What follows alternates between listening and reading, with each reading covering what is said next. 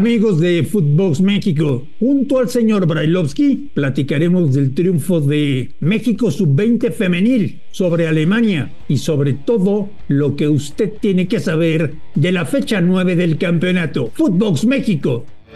Footbox México, un podcast exclusivo de Footbox. Amigos de Footbox México, un placer saludarles. Hay muchos temas que platicar con el señor Brailovsky, que hoy está muy nervioso porque su equipo se mete al Estadio Hidalgo. De eso, de la fecha 9 y de muchas cosas más, platicaremos hoy en Footbox México. Ruso, te mando un abrazo, ¿cómo estás? Igualmente, ¿cómo andás? Todo bien, todo tranquilo. ¿Nervioso? No, para nada. En absoluto, a mí me trae buenos recuerdos.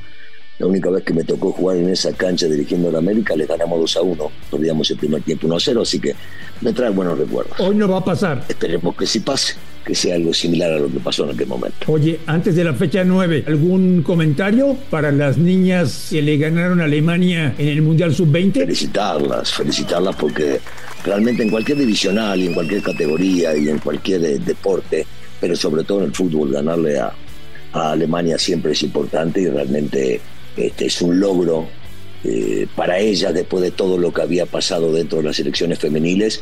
Es maravilloso verlas cómo festejan, sobre todo en el vestidor, después de este triunfo y ver las caras de la derrotada, ¿no? Terminando el partido, tirándose al piso y no, no pudiéndose reponer de aquel partido. En un año ruso negro para selecciones nacionales, Sí. este es de los pocos bálsamos, ¿no? Que tenemos. Sí, por supuesto, por supuesto. Por ahora, por ahora creo que es el único, ¿no?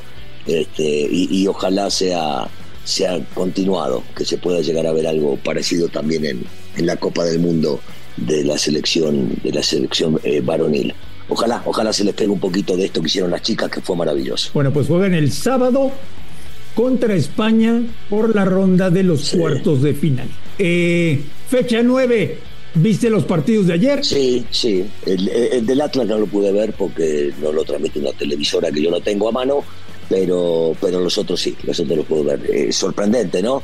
Aunque se puede llegar a justificar un bicampeonato y de repente entra en una eh, mini crisis, pero yo estoy convencido de que este Atlas va a salir de ahí, que va a estar este, seguramente eh, calificado para poder pelear en la Te liguilla. voy a hacer una pregunta. Decime. ¿El Puebla tiene mejor entrenador que futbolistas? Uf, qué duro.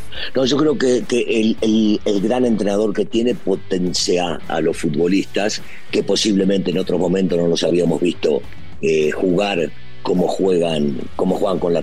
Es definitivo que ya, ya no es una sorpresa lo que hace este equipo bajo su conducción, porque con todo, con cambios, con idas y venidas, con jugadores que se fueron, con lesiones que tiene, porque Hoy, por ejemplo, Fernández no, no, no está jugando, que es titular indiscutido en este equipo, y Silva también.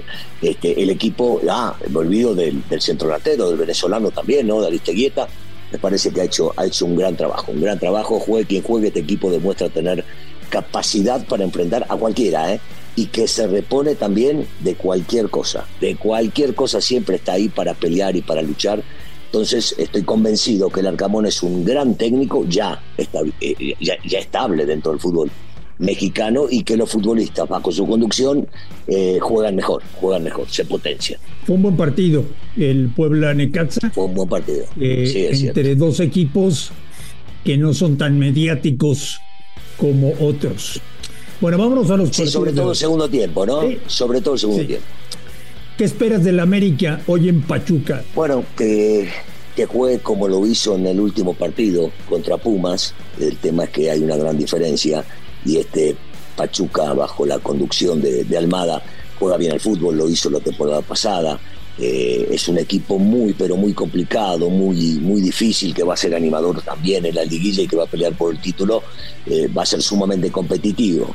Eh, y el partido que espero que sea un partido abierto, que los dos equipos no tengo duda que Pachuca va a salir a atacar y ofender, y espero lo mismo del América y que podamos llegar a ver un ida y vuelta, de eso que nos gusta a los espectadores y posiblemente poco a los técnicos, ¿no? Cuando les llegan mucho a, a- hacia su portería, pero para los, los aficionados, para la gente que vemos fútbol es agradable. Hoy tenemos también un Toluca Monterrey. Sí. Yo te preguntaría una cosa, Ruso. Si tú fueras Bucetich, hoy pondrías suplentes guardándote a los titulares para el clásico regio del fin de semana. Uf, no, no, no, no, no, no. Primero, primero porque se enfrentan al que va primero en la liga y para ellos sería maravilloso poder ganar este partido para llegar en óptimas condiciones para jugar el, clásico. Eh, no, yo, yo estoy convencido que Bucetich piensa primero en este partido y después va a pensar en el otro. Y de ninguna manera va a poner suplentes. Va a poner a lo mejor que él tenga para poder llegar a vencer en este caso y ya pasar a estar en el primer lugar. Si ganan hoy estarían en primer lugar con un partido menos. Estoy convencido de eso. ¿Por qué hemos llegado a la fecha 9 y no han despedido a ningún técnico? Eh, porque el torneo es corto, porque se viene el Mundial, porque me parece que, están convencidos que, que, hay que dejar o que hay que continuar, o porque definitivamente no quieren gastar lana y entonces se quedan con los técnicos que están. Oye, lo que es una locura, Ruso, es que estamos en la fecha 9 y los equipos siguen contratando jugadores. Tigres trae un central de Inglaterra, Cruz Azul a Michael Estrada, el América Brian Rodríguez. Es una locura, ¿no? Yo, yo te digo la verdad, sigo sin entender ese tipo de, de resoluciones, porque al fin y al cabo eso lo maneja cada, cada federación por separado sigo sin entender que empiecen un torneo jugando de una manera y que se permita que haya otros futbolistas que vayan llegando durante el mismo torneo y que se vayan conectando. Primero, este, le, afecta como liga, y a mí en lo personal me parece a la credibilidad de, jugar con, con, un cierto equipo y no permitir. Y por el otro lado, este, es difícil que el futbolista en la fecha 8, 9, 10 se adapte a lo que vienen haciendo los equipos ya avanzado el torneo, porque primero la adaptación, la llegada, es que el técnico no, no lo conoce al 100%, que los futbolistas no se conocen entre ellos, que se vayan adaptando, que se vayan metiendo cuánto puede llegar a rendir un futbolista que llega hoy y que lo pones a jugar mañana. Y si no lo pones a jugar mañana, entonces tenés que esperar para que se adapte y van a pasar 3, 4 o 5 fechas más a la mitad del torneo, en donde ya estamos, ¿tienes tus favoritos para pelear el título? No, favoritos no, pero sí creo que van a seguir siendo eh, los cuatro que están arriba seguro. Este, me sorprende todavía que León no haya levantado, sigo sosteniendo que tienen buen equipo, este, va a estar peleando ahí también el América. Cruz Azul me parece que si se acomoda, tiene plantel, tiene técnico para poder llegar a hacerlo. Este, pero por supuesto que los animadores son los que hasta ahora han estado ahí arriba. ¿Y las decepciones? hoy, eh, para, para hoy, no para el final del torneo. Hoy te diría que Pumas está haciendo una decepción, que Chivas, siendo un equipo grande, está haciendo una decepción. Este, enseguida se me viene a la cabeza el Cruz Azul. Los equipos grandes, los que no están ahí donde entendemos que su historia y lo que tienen de plantel deberían estar marcados. ¿Te está gustando el torneo después de nueve fechas? Sí, como, como he dicho siempre, no hay partidos buenos, hay partidos malos eh, durante cada una de las fechas. A veces decimos que la fecha 2 fue mejor que la fecha 5 cuando uno dice tiene que ir evolucionando. Eh, yo creo que es en el fútbol mundial, André, eh, en el fútbol mundial, no solamente en México pasan este tipo de cosas, pero este, a grandes rasgos sí me quedo con que el torneo está siendo, está siendo un torneo este, bueno. ¿No ves, Ruso, muy poderoso al Monterrey. Lleva anotados 19 goles. No, pero por supuesto que lo veo muy poderoso, Andrés, sumamente poderoso. Pero también te acordás cuando, cuando estaba Javier o cuando llegó a Javier, ya no se habla de él, ¿eh? Gran torneo que hizo desde que llegó al Mallorca, ahora reconociendo que no, que no jugaron bien y que no hicieron tres pasos seguidos, y el tipo es un triunfador, para mí, el mejor de todos. Este, desde aquella época eh, tenía grandes jugadores, desde que estuvo Alonso y no le fue bien en la última etapa, tenía grandes jugadores. Eh, sí, sí, va a ser, va a ser un equipo a vencer seguro. Habrá que ver cómo se comportan los muchachos, cómo, cómo lo maneja Bucetich una vez que lleguen a la liguilla, porque no tengo ninguna duda que van a estar ahí.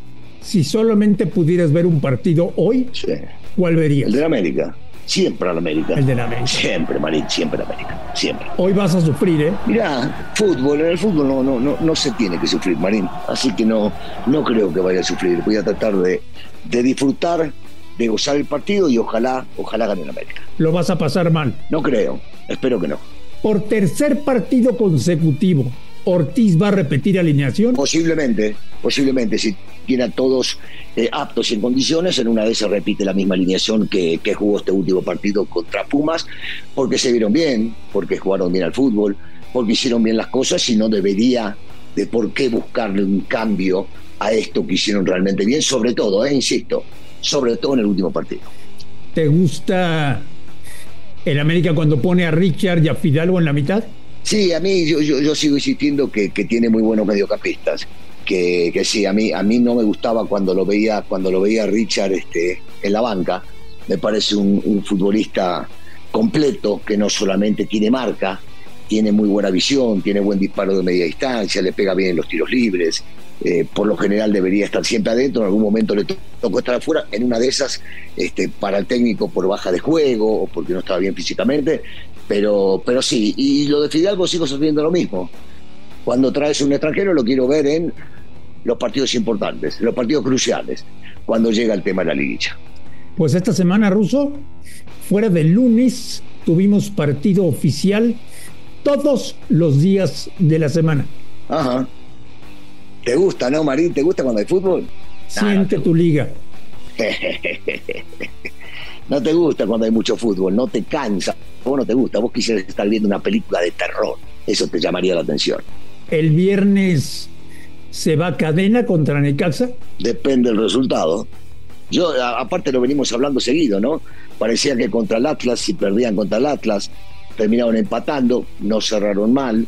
Yo, yo creo que pende un hilo, aunque no, no me parece justo, ¿eh? me parecería totalmente injusto que lo vayan a echar, hay otros que deberían irse antes que él, pero muy probablemente este, si sigue la mala racha, en algún momento lo van a hacer. Bueno, señor Brailovsky, pues ojalá que gane el Pachuca y que hoy tengas pesadillas. Te mando un abrazo. Ojalá que gane el América, que gane el América. Abrazo, Marín. A nombre de Daniel Brailovsky y de André Marín, esto fue Footbox México. Los esperamos en los próximos días. Esto fue Footbox México, solo por Footbox. Si es 5G, es Telcel. Telcel, la mejor red con la mayor cobertura y velocidad.